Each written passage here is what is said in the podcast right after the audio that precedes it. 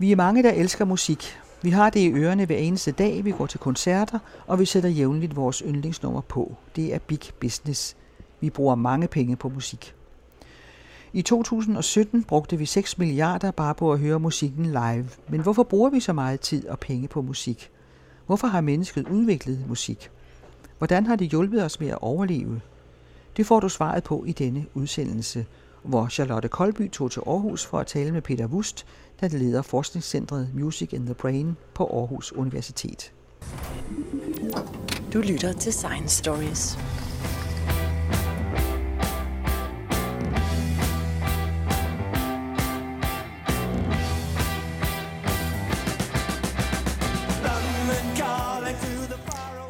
Da jeg hørte det her nummer, London Calling af The Clash, for første gang, smækkede døren uigenkaldeligt til barndommen, og mine ungdomsår begyndte. De fleste af os har et helt særligt forhold til den musik, der virkelig rørte os som ung. For Peter Vuust var det Paul McCartneys Venus and Mars, der satte kursen for hans liv. Det, der skete for mig, da jeg var tretten til fjorten år, det var, at jeg hørte et stykke musik. Jeg var over ved naboens pige, og så satte hun nogle hovedtelefoner på mig, og så sagde hun, du skal lige høre den her plade, Peter.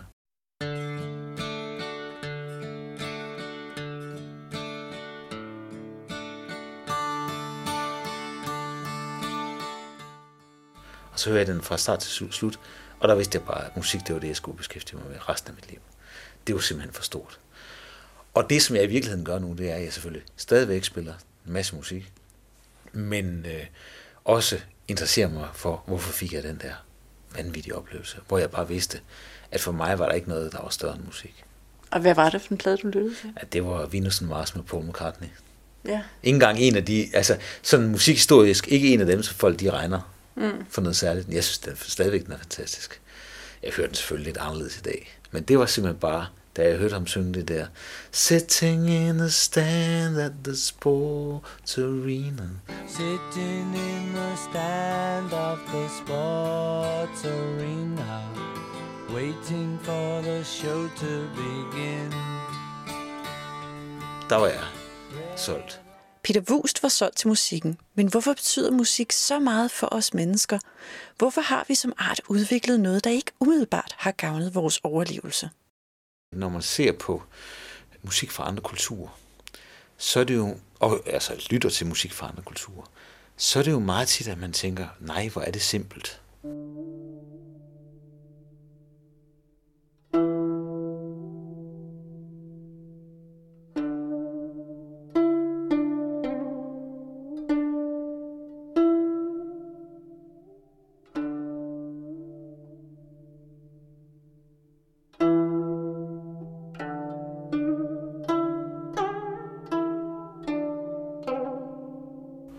Eller, hvor er det mærkeligt? Eller, hvor forstår jeg overhovedet ikke, hvilke følelser det her?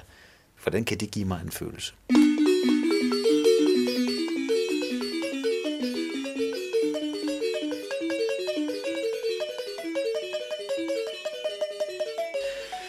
Det interessante er, at når man dykker ned i musik fra andre kulturer, så kan man finde ud af, at noget af det musik er ekstremt kompleks.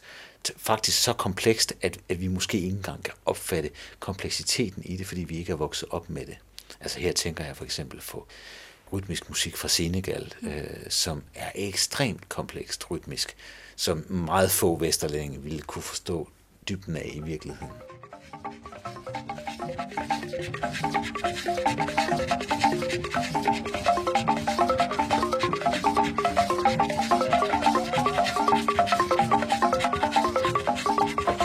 Og det er, det er virkelig interessant øh, at se på de forsøg, der er lavet, med, øh, og hvor man sammenligner musik fra forskellige kulturer. En af mine kolleger, som hedder Tom Fritz, han øh, lavede for nogle år siden et forsøg, hvor han øh, fandt en, en stamme i Ghana, som aldrig havde haft, øh, de, de havde stort set ikke haft nogen kontakt til vestlig kultur, Øh, de havde ikke elektricitet. Øh. Og der, øh, de havde noget meget, meget mærkelig musik. Det blev spillet på sådan nogle benfløjter, eller noget, noget, noget af den stil. Det lyder virkelig mærkeligt, han spillede det for mig.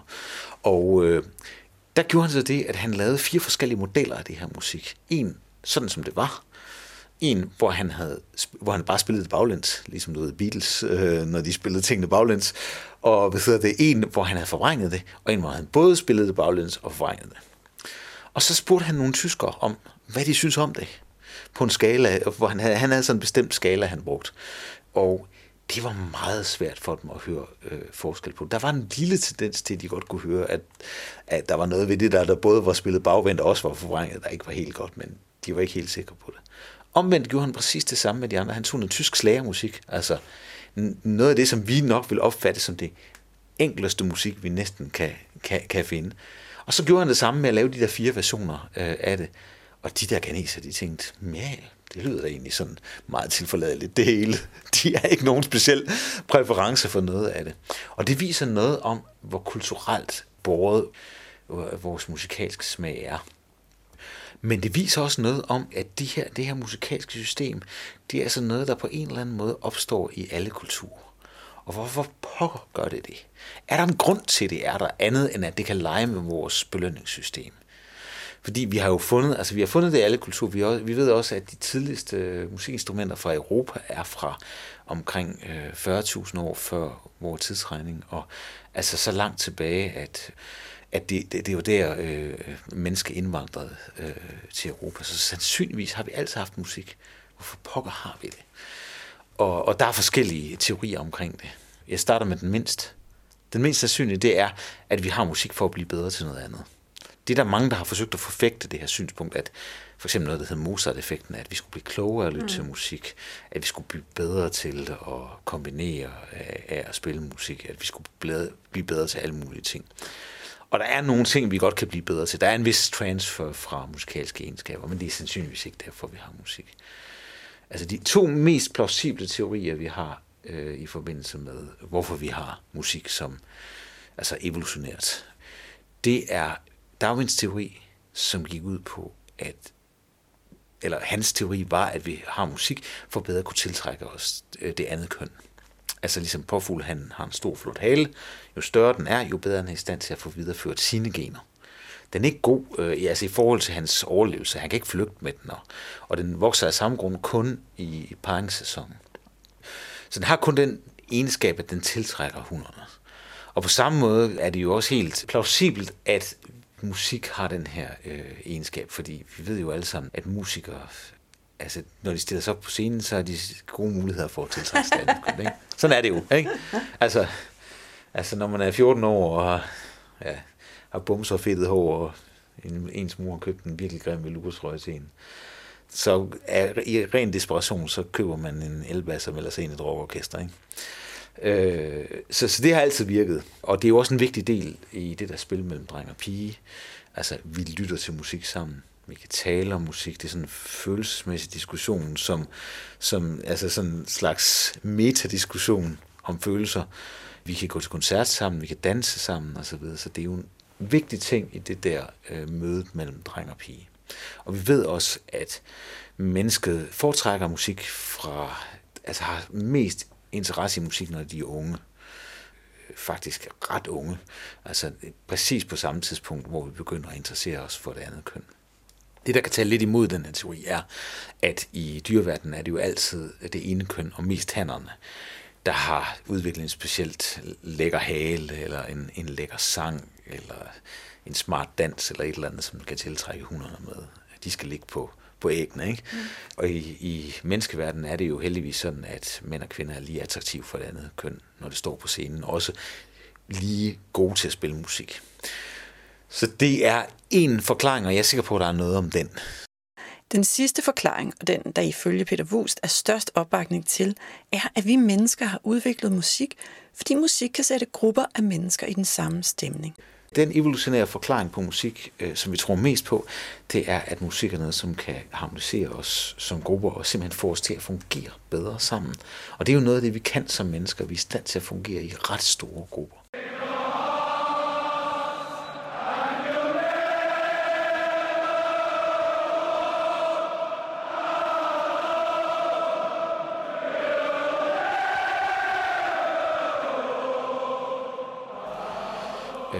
de kan jo også gøre noget andet. Det er jo sådan den anden side af den her mønt, som er lidt interessant, det er, det er jo også noget, der er identitetsskabende. Så det er jo også meget tit, at vi bruger musik som en slags, øh, for at markere tilhørsforhold væk fra nogle andre. Det kan man også se på, på fodboldstadion, ikke? Så synger det ene hold deres kampsang, og det andet hold synger så god tur hjem, eller et eller andet. Så musik er også en slags, det, det afgrænser også. Det markerer tilhørsforhold, men det afgrænser også i forhold til en anden gruppe. Så det kan både være grænseoverskridende, men det kan også være dem og os, ikke?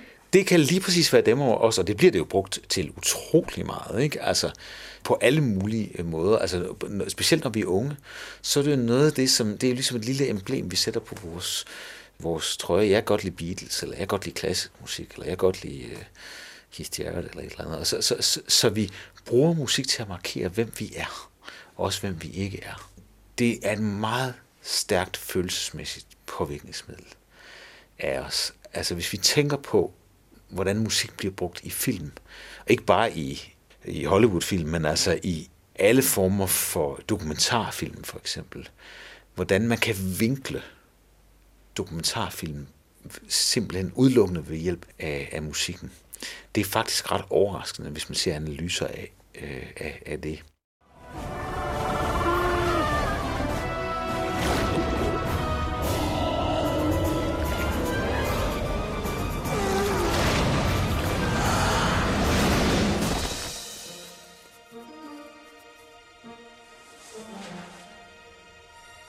In the harshest place on earth, love finds a way.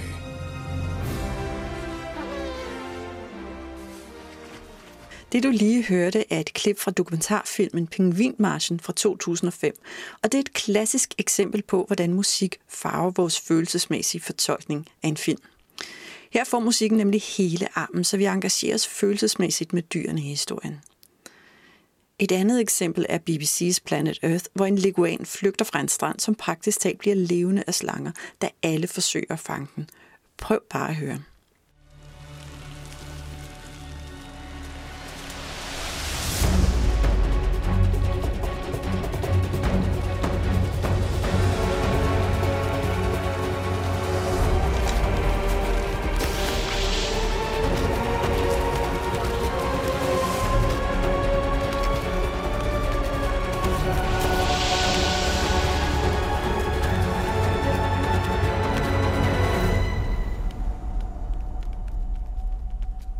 Miraculous escape. Pyha, den slap væk. Vi behøver jo nærmest ikke billederne. Dramaet springer ud af lydsporet. Når vi taler om musik, så kan vi heller ikke komme udenom dans. De to ting er næsten uløseligt forbundet. På visse sprog er ordet for musik og dans det samme. Det sjove ved det er, det er jo noget af det, der giver rigtig mange mennesker store oplevelser med musik. Altså det der med, at man sidder i en stol, og man kan simpelthen ikke sidde stille. Og det tror vi er et Et udslag af det her, vi kalder predictive coding. Det der med, at vi vil gerne forudsige fremtiden på en måde, så vi kan bevæge os i takt til den. Altså en, to, tre, fire vil gerne gå i takt, fordi sådan er, er vores motoriske system indrettet. Men det auditive system, det er, hvor lyden kommer ind, det siger hele tiden, rytmen siger dat, dat, ga, dat, dat, ga, ga. For eksempel det, vi kalder synkoper, altså noget, der ikke ligger på de fire slag. Og når vi hører de der synkoper, så siger hele vores hjerne, siger, nu skal du altså bevæge dig i takt til, til, til, til de her synkoper, og det er forkert, det der kommer ind. Nu skal du gøre noget, altså handle, for at få den her, den her fejlmeddelelse, der kommer ind fra det her auditive system i hjernen. Det, det skal du gøre noget for at, at, at få opløst. Og så kan vi ikke lade være med at bevæge os til øh, musikken. Så det er i virkeligheden noget, der sker inde i hjernen mellem de motoriske systemer og høresystemerne. At høresystemet får den her lidt, lidt irriterende rytme ind, altså for, for det motoriske system irriterende rytme ind, og så motoriske system siger, det, det er sådan her, det er. Og så står de faktisk og har en, øh, en lille dialog, konstant dialog, som gør, at, at vi bliver nødt til at bevæge os øh, til musik. Jeg tror, at det som kunst kan, det er, at det kan skabe en fejl i forhold til vores modeller for at opfatte virkeligheden, som bliver ved med at være der, som vi ikke kan opløse, og derfor bliver vi ved med at interessere os for kunst. Og derfor bliver vi i virkeligheden en af, en af kunstens raison d'être, det er, at den kan få os til at blive ved med at vende tilbage til noget, som, som piger os, noget, som, som kan være vigtigt for os. Noget, det gør ting vigtige for os ved at skabe en fejl, som vi ikke kan løse. Og vi har så lavet sådan nogle forsøg, og de er egentlig ret simple, hvor vi startede med at lave nogle forskellige rytmer, som vi gjorde mere og mere komplekse. Det vil sige, at vi havde nogle helt simple rytmer, der sagde dum, k, dum, k, dum, k, dum, k, dum, k, og så videre. Så havde vi nogle, nogle, der var virkelig, virkelig komplekse, sådan helt ude i den anden ende, sådan dum, k, k, k, dum, du, du, du, du, du, du, k, k, k, k, dum, sådan noget i den stil. Og så havde vi nogen inde i midten, der lød sådan cirka sådan her,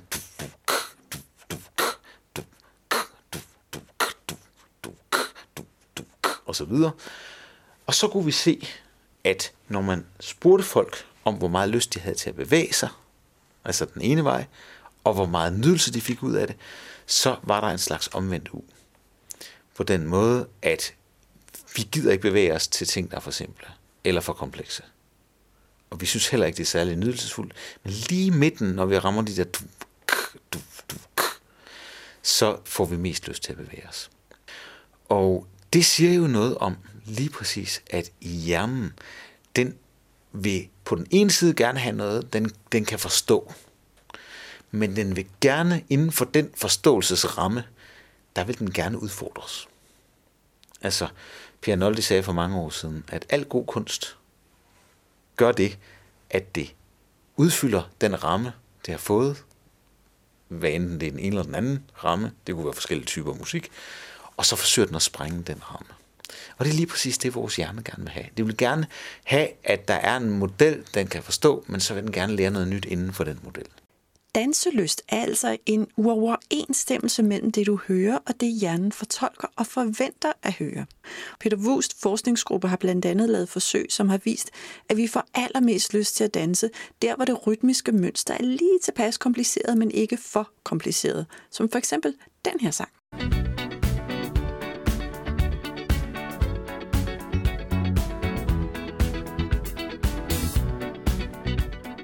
Når du får lyst til at danse, så er det også takket være signalstoffet dopamin.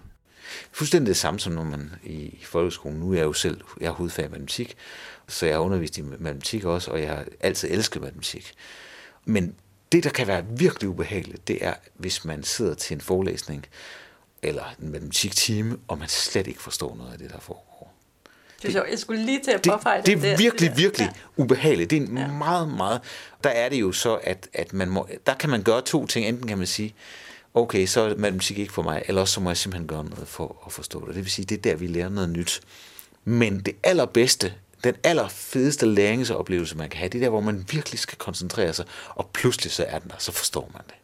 Og det er lige der, hvor man har fået det der sweet spot. Og det er i virkeligheden det, som dopamin gør, det er, det lærer, og det er et læringsstof. Det sørger for, at vi kan lære noget nyt, og det gør det ved at have den her model, og have en stærk model, som for eksempel kunne være de fire fjerdedele, men så samtidig have noget, der ikke helt passer.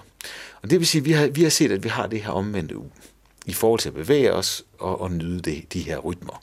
Og nu er det selvfølgelig nogle ret kunstige rytmer, så det er bare nogle, sådan nogle trommesæt, der i virkeligheden spiller, ligesom jeg gjorde det før. Det er ikke rigtig musik, jeg, altså, det er en form for rigtig musik. Men I blev også nødt til, ligesom for at undgå andre fejlkilder, er jo nødt til at gøre det meget simpelt. Fuldstændig, ja. vi, vi kontrollerer alle mulige ting, og derfor ja. kan tingene godt blive øh, lidt... Altså, det kan godt lyde mærkeligt, når jeg spiller nogle af de ting, som vi udsætter vores folk øh, for. Men vi ser nogle meget klare trends i de her ting, når vi har renset de her stimuli op. Så tænker jeg, jamen det, det var da...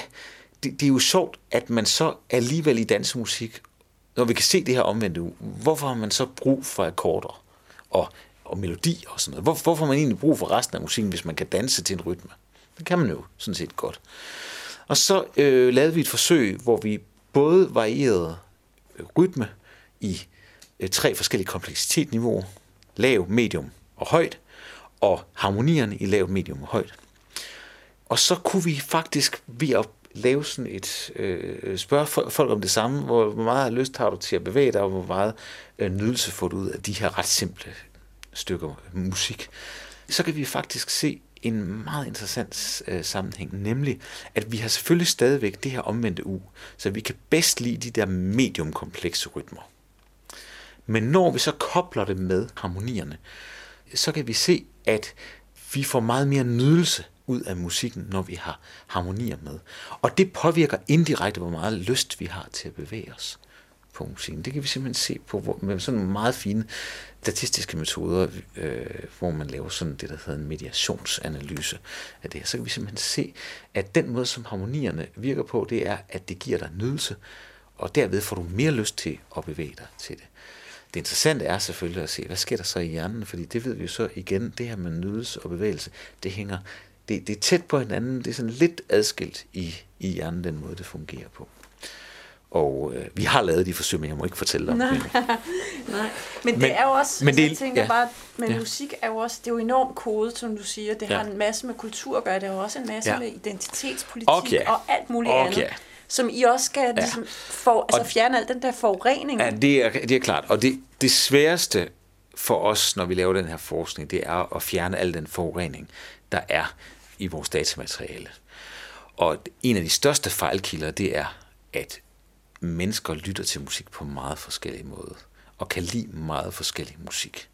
Og en af de ting, som jo er helt åbenlyse, det er, at der er generationsforskelle. Altså, det, der er jo, hvis man tænker på, hvad ens forældre kunne lide, og hvad man selv kunne lide, der er jo utrolig store forskelle på det.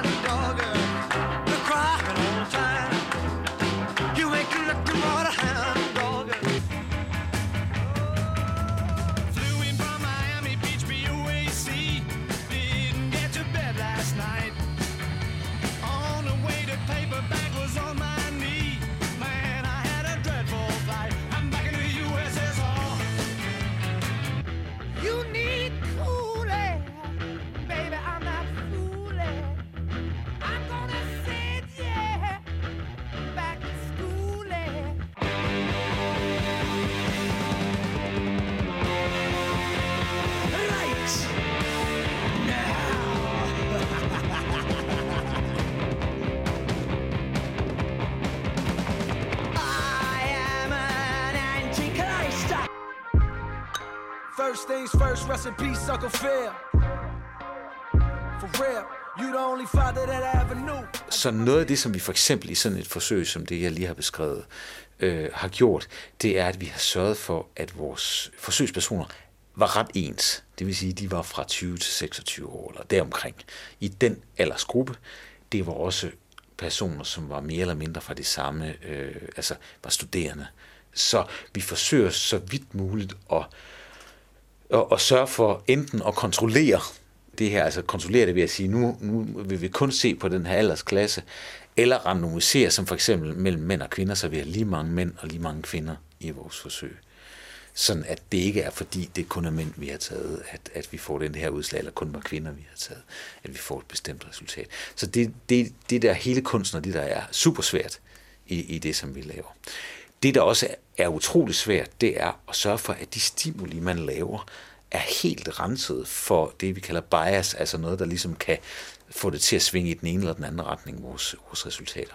En meget interessant ting, vi fandt ud af undervejs, det var, at når vi for eksempel skal lave nogle rytmer, lad os sige, dum, dum, dum, dum, dum, dum, dum, det er en rytme, der er det meget, meget vigtigt, at vi har det samme antal øh, slag i rytmen.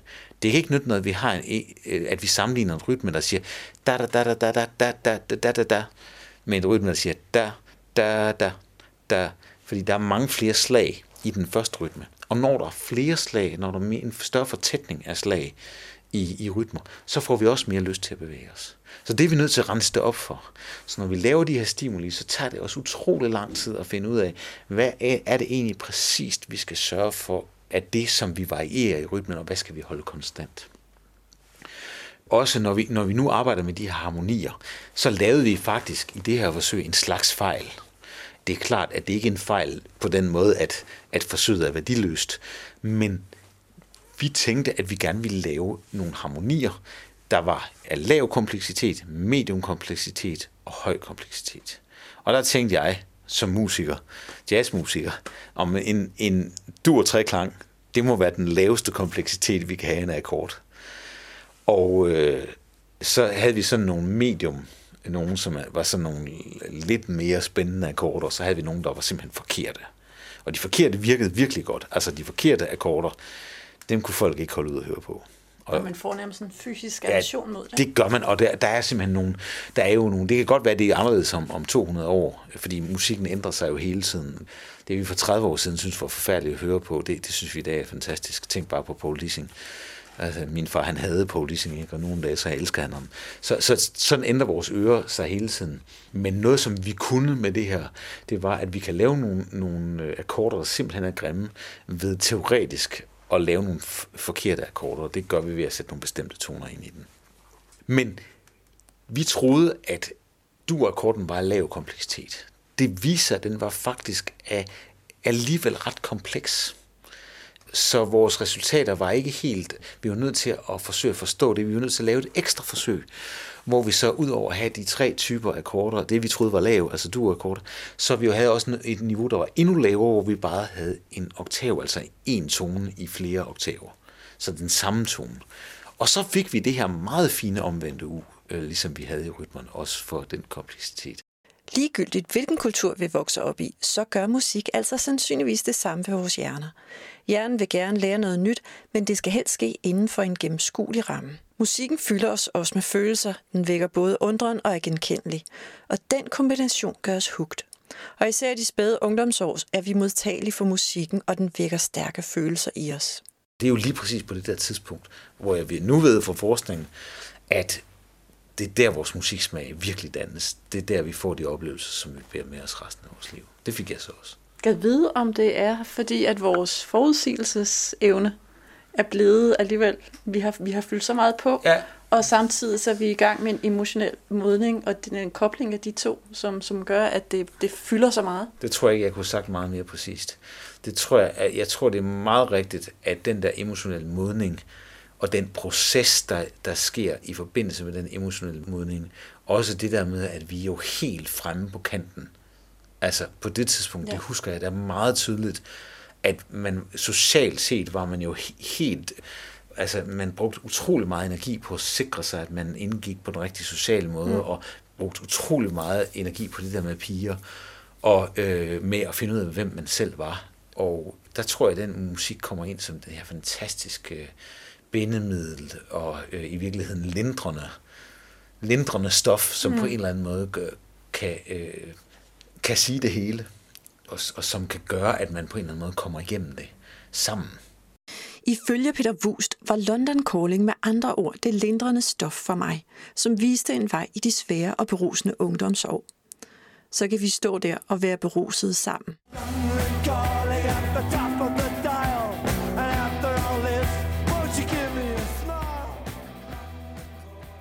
Musikken får os altså til at komme i den samme stemning, og det er vigtigt for os som flokdyr. Tak til Peter Vuust fra Center for Music in the Brain.